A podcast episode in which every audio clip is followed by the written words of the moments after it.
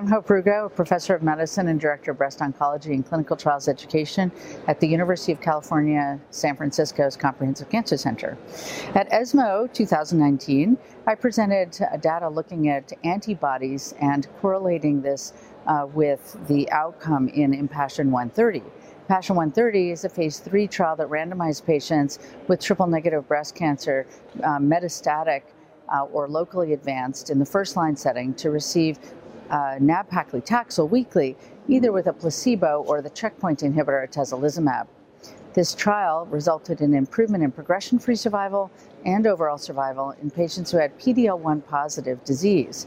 And the improvement in progression-free survival was two and a half months, but the improvement in overall survival, as recently presented at ASCO in 2019, was seven months. However, there are still questions about the appropriate source of tissue uh, to uh, determine PD-L1 in the best possible way, and also the appropriate antibody, because for other checkpoint inhibitors, other antibodies have been used and different cutoffs have been used as well. Uh, in, uh, Impassion 130, uh, the median time from tissue collection until randomization was only 61 days. So most of the tissue, regardless of the source, was obtained in the metastatic setting. Interestingly, tumor obtained from the breast, the primary site, compared to tumor obtained from a metastatic site, was more likely to be PD-L1 positive.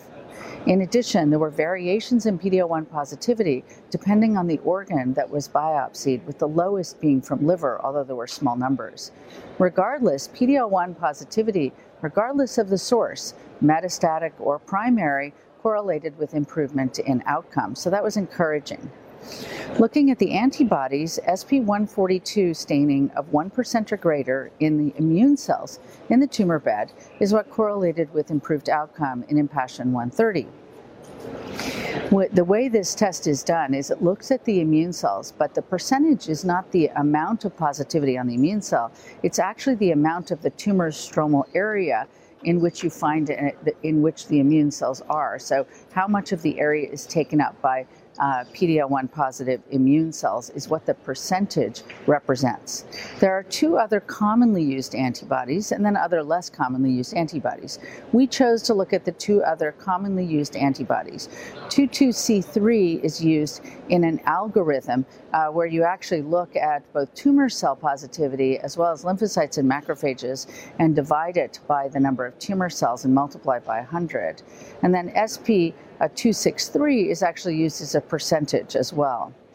So when we looked at these numbers, uh, we had a biomarker evaluable population uh, and in that group, 46% versus 41% from the intent to treat were positive for PD-L1 by SP142, and the PFS was a little bit better. So it's not exactly the same group, but comparable. What we saw was that, uh, you know, look, 46% positive for SP142, more than 70% positive by both of the other antibodies, and almost all of the SP142 positive cells were encompassed within this larger group of positivity from the other two antibodies antibodies. Uh, and then when we looked at uh, outcome, which was interesting, if you were double positive for SP142 and one of the other antibodies, that's where all the benefit was in both progression free survival uh, and in overall survival. Whereas if you were positive for just one of the other antibodies, we didn't see much of a benefit at all. And of course, the negative group had no benefit. So in the end, we still feel that SP142 is the most sensitive indicator of the patients who will benefit from the addition of atezolizumab. But in countries that only have access to other antibody testing, we can also feel secure that the patient population who will benefit is encompassed within that testing group, uh, even though you may be over-treating a subset of patients. At this meeting, I also presented uh, data on uh, safety in terms of time course and management from the phase 3 SOLAR 1 trial. The phase 3 SOLAR 1 trial added an alpha specific PI3 kinase, alpelisib, to fulvestrant in patients who uh, had hormone receptor positive metastatic disease that progressed on nonsteroidal aromatase inhibitors. Uh, alpelisib and fulvestrant was compared to fulvestrant and placebo and the results uh, published in the New England Journal earlier this year by Fabrice Andre showed a significant improvement in progression free survival with almost a doubling with the addition of alpelisib. However, toxicity is a key issue when we add targeted agents to very well tolerated hormone therapy. And the key toxicities from alpelisib include rash, hyperglycemia, and diarrhea. So we wanted to understand both the time course and management of these toxicities. What we found is that rash and hyperglycemia are early, and you see the first appearance within weeks of starting the drug, in fact, as early as two weeks. Uh, if you don't have any of those toxicities by eight weeks, you're very unlikely to develop a serious rash or hyperglycemia. In contrast, diarrhea can occur anytime uh, during the course of therapy with alpelisib, but its incidence is much lower uh, than both rash and hyperglycemia. In terms of management, we found that patients who had taken prophylactic anti rash medication had a decrease in serious rash compared to those patients who had not. And in fact, we recommend that patients receive prophylactic antihistamines, the non sedating antihistamines, to try and prevent the rash. And in my clinical experience, none of my patients have serious rash if they take prophylactic antihistamines. So this is really an easy fix for what had been a bothersome problem for patients.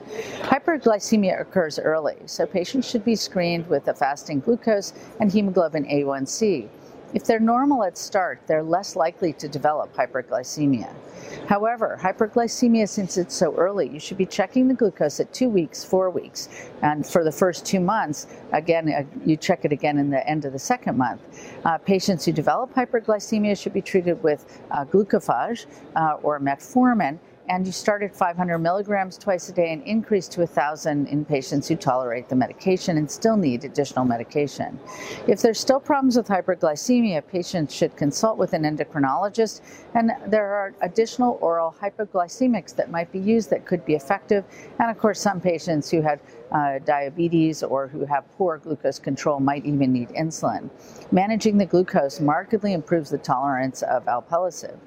Diarrhea can occur anytime, but it's at a lower incidence, and so we recommend that patients have antipropulsives, uh, and we start with loperamide, and those patients generally can control the diarrhea with uh, these antipropulsives, and sometimes patients need to hold the drug uh, or have a dose reduction to manage both hyperglycemia and diarrhea, and that can be very effective.